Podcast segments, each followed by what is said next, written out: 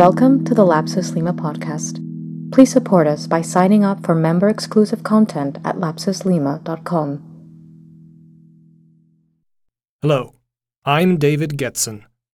For anyone wanting a legacy of consequence, hagiography may be worse than death itself. Renowned architect Zaha Hadid died five days before this episode's release. Many of the honorifics following her death mentioned her connection to the Russian avant garde movement Suprematism, and we were preparing this episode on Kazimir Malevich, its founder, when the news reached us. Malevich's most famous work is 1915's Black Square, a painting of just that a black square on a white ground soon after, thereby moving the goalposts of abstract art, he would upshift into a combination of architectonic sculpture and esoteric theory. Upon his death in 1935, Malevich's funeral cortege drove up Nevsky Prospect in the recently renamed Leningrad. On the truck, that fickle state authorities provided as his hearse was displayed one of his own copies of Black Square. Huge crowds thronged to watch as a man once hailed a prophet of the revolution passed by. Reportedly, as the masses looked on, no one said a word. Initial observation of Hadid's built work reveals little, if any, connection to the Russian artist. Her swooping, parabolic curves are more like magnified details from Gaudi. Her rectilinear forms, with slashed parallelograms and sharply acute angles, create a visual analogy to suprematism no deeper than the work of her contemporaries, such as Peter Eisenman or Daniel Libeskind, whom very few would connect to Malevich. In terms of agenda, she seemed concerned with eschewing right angles and achieving an illusion of floating above a surface. Neither objective is endemic to suprematism, which, as we shall see, was firmly grounded in the rectilinear and concerned with active fields of force. One could argue that Malevich saw angles as the primordial visual illustration of force and its relations. Bear that formulation of angles illustrating force in mind as we lay the groundwork for what will be a series of episodes that cut deep into a new understanding of art, mathematics, and form that is just now gaining the smallest degree of self awareness. What everyone was referring to with the Zaha suprematism nexus, knowingly or not, is a 1977 painting from her thesis project at London's Architectural Association, composed under the tutelage of a not much older architect, Rem Koolhaas. You can find it on lapsuslima.com. In that student work, she selected one of Malevich's sculptures, 1923's Architecton Alpha, and with 2D renderings, translated verbatim every shape and corner in the 3D assemblage of interlocking cuboids into a proposed mixed use hotel complex cum bridge set astride the River Thames. In late 2014, the Tate Modern, a museum fronting the Thames, housed an exhibition on suprematism, and Hadid was invited to give various talks and lectures. Much to her credit, she promptly and more than once affirmed how her connection to suprematism and Malevich was no more than digressive, formal inspiration. She had used his work as a starting point for creating new shapes in buildings. This paints a picture in stark contrast to some recent acclamations.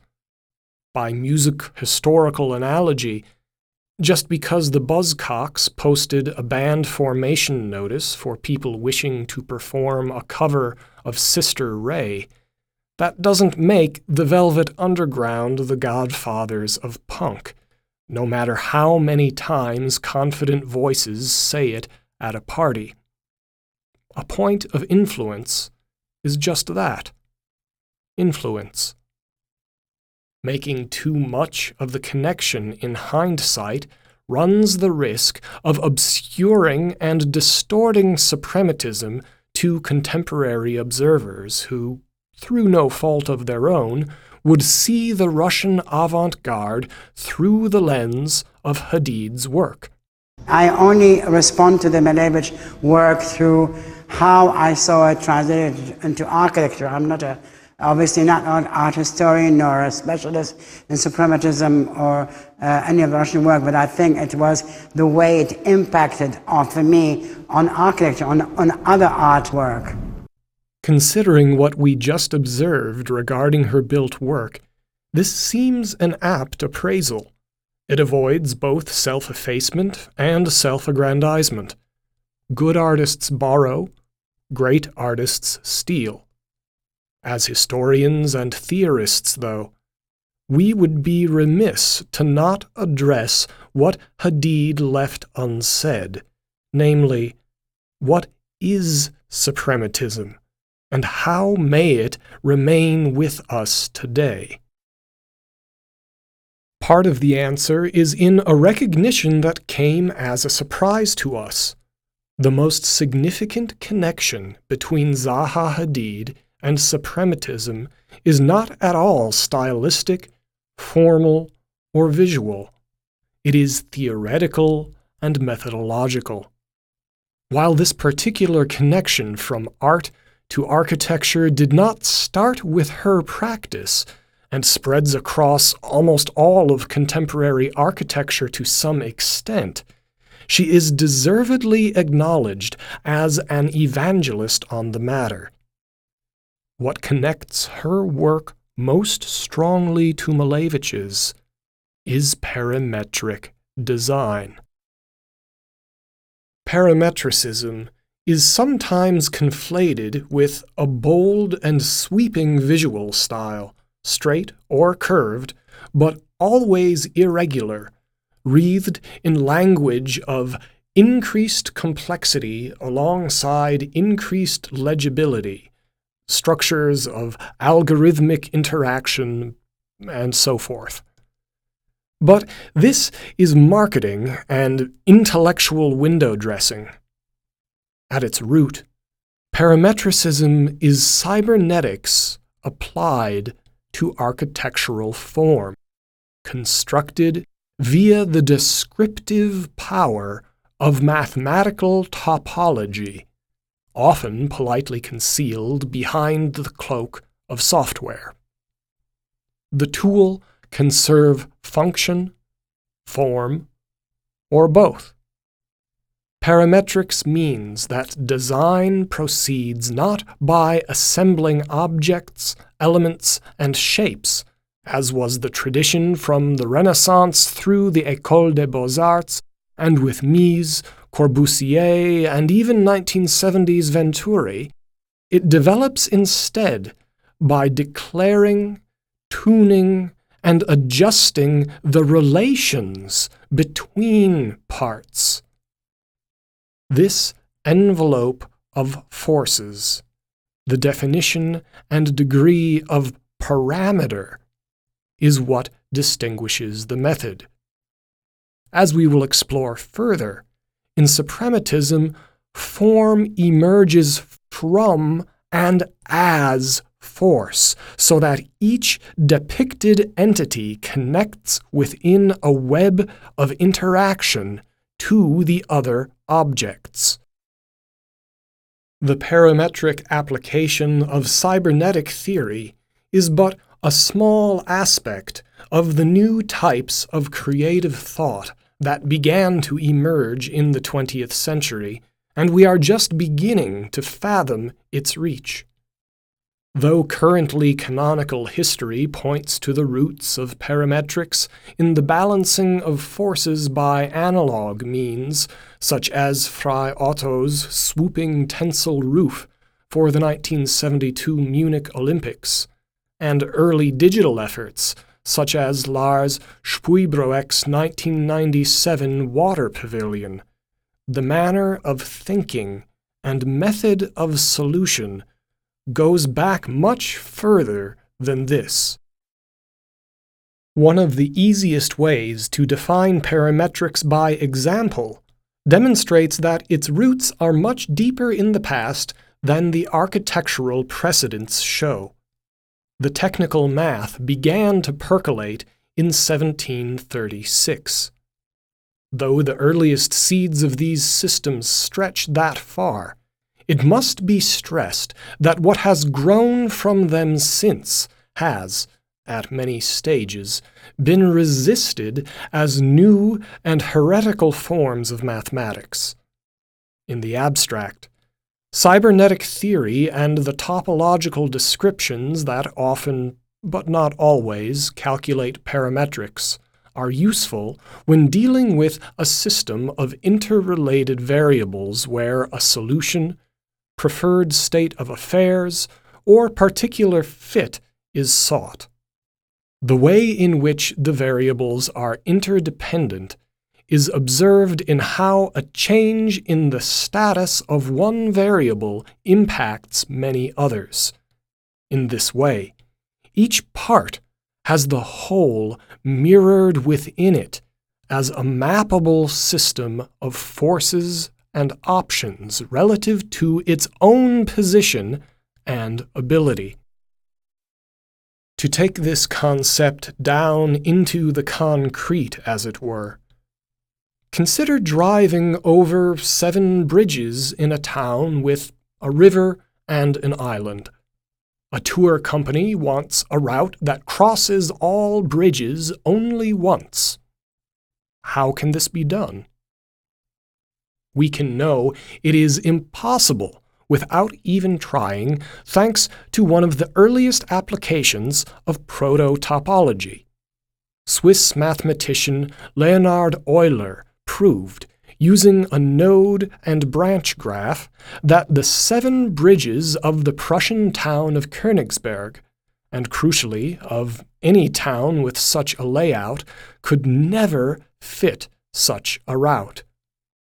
With basic permutational algorithms, one could even program a computer by a brute force depth first method to arrive at his conclusion. That any node point, with total nodes being less than the number of bridges here, on the abstracted bridge chart with an odd number of branches fails the test.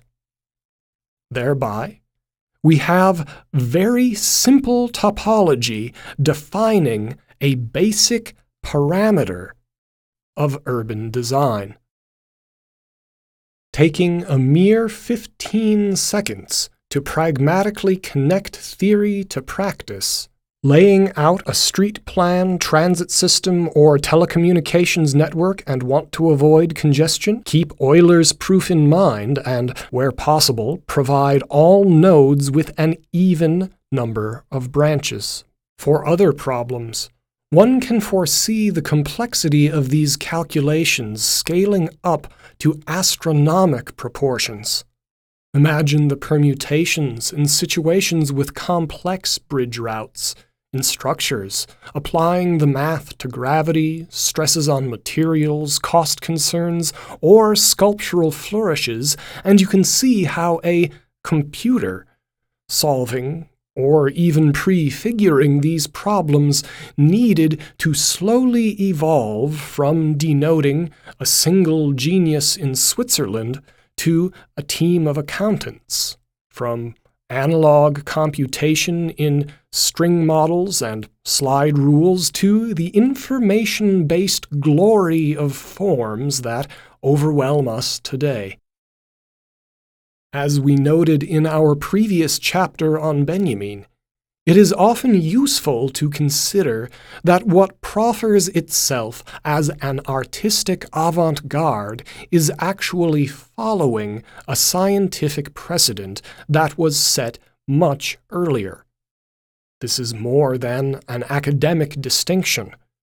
Regardless of which of the following perspectives is true, and as theory and history show, both stances will have some truth in them, operating from either side wields a significantly different impact. If the artist behaves as if art drives science, technology, and society, he will constantly be pushing for whatever is new. The search for theoretically disruptive or monetizable novelty in art becomes the chief agenda, pitting a minority of the avant garde against the societal majority. This is the common ground shared by Malevich's arguments and Kandinsky's idiom of the spiritual triangle. The idea underlies most conceptions of the avant garde and continues in both art and architecture to this day. We, however, glean light in Benjamin's perspective, where transformed art and culture follows as a delayed superstructural aftermath of social, economic, and technological disruption. In this case, despite Benjamin's dislike of art for art's sake, the creative disciplines remain the freer. Borrowing from Karl Kraus, to draw down the avant garde releases the arts from the Procrustean folding bed of their commerce that it has been strapped into a technology first stance offers a creative individual not just the option to retain autonomy from a social agenda, but the even greater degree of freedom to move along a spectrum between autonomy or engagement as desired. From this standpoint, we argue that art does not drive society forward. Rather, art takes the temperature of time. Understanding this can radically change the individual. Developing an ontology of decisive turning points in art can help us understand what we are becoming as individuals and, qualified by extension, as a species. This self awareness of internalized technological advance is a prime fuel of cultural change. Human lives are not only transformed from without, but also from within. It is all very well to pronounce, Be the change you wish to see in the world but without existential knowledge of changing how or into what. A revolution in the head, even if started, could be worse than useless. All this speculation placed in context, from what we have observed, suprematism embodies a still point among the revolving forms of fin de siècle art. From this central position, it allows us to understand much of what is becoming part of a rising Kultur. So, having begun, as Spengler did, with something as fundamental as a personalized conception of number At what point did these new forms of math cross over from Genesis via pure calculation in the obscure solution of a Prussian parlor trick to having a starring role in the creative toolkit shaping forceful architectural statements? Where the vortex of a paradigm shift turns is not a question of the progress of techniques, but in the development of understanding. The technology and science must develop in order for a creative process to apply the mechanics. But it is the not entirely conscious internalization of the techniques that enables a creative shift. The Paleolithic archaeological record displays millennia of very simple tools, consistently stretching across a period longer than any other in human history. We knew how to shape stone. Yet, stone art's developmental bottleneck was not technological. Never mind flint. Water rounded granite pebbles can sculpt limestone.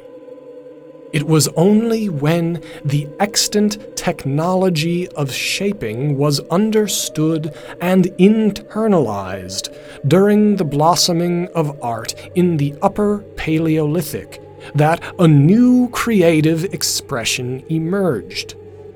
The ancient facility to create a shaped stone was viewed at a remove. It was then understood that a sharpened edge could do more than merely copy the original broken stone of nature or the traditional tools. Given time, the stone could shape stone in nearly any way imaginable. Following refined tools and weapons, sculpture was born. And out of this primordial schism of sub and superstructure, the first stone architecture emerged. Abstraction out of a tradition via the semi consciously internalized momentum of an earlier technology prompted a revolution in human culture, with a new form of art being a major hallmark of the shift. Aptly or not, we doubt that Kazimir Malevich would have shied away from his art movement and, at least initially, from Russia's revolution being directly analogized to the first awakenings of humankind, spurred on, as Benjamin recognized, by the tools of the age. And we should always remember parametrics are a tool new and important for sure, but a tool nonetheless. A bone tossed high into the air resembles a spacecraft in more ways than one. Value and consequent judgment is an entirely distinct question that we elide at our own peril. For fellow fans of Kubrick, imagine that, instead of being famous for painting a black square swept aside by state ideology, Malevich sought a monolith with the proportions of 1 by 4 by 9, lethally obstructed by a computer's inadequate programming. The principle remains the same symbolic or historical. The dawn of man, the dawn of overman. touch the same point. And next time on Lapsus Lima. Fund Leningrad Art School, please, Putin. Fund Leningrad Art School, please, Putin. Fund Leningrad Art School, please, Putin.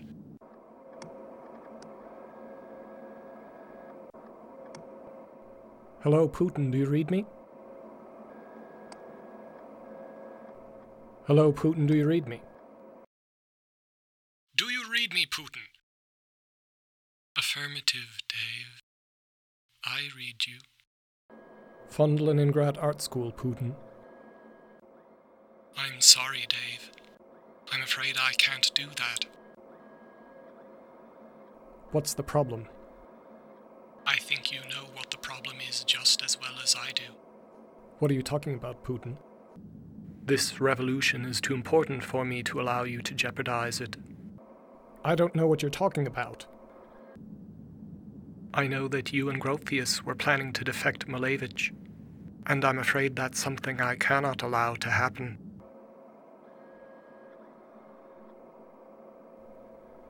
Where the hell did you get that idea, Putin? Dave, although you took very thorough precautions in Dessau against my hearing you, I could see you publish at the Bauhaus.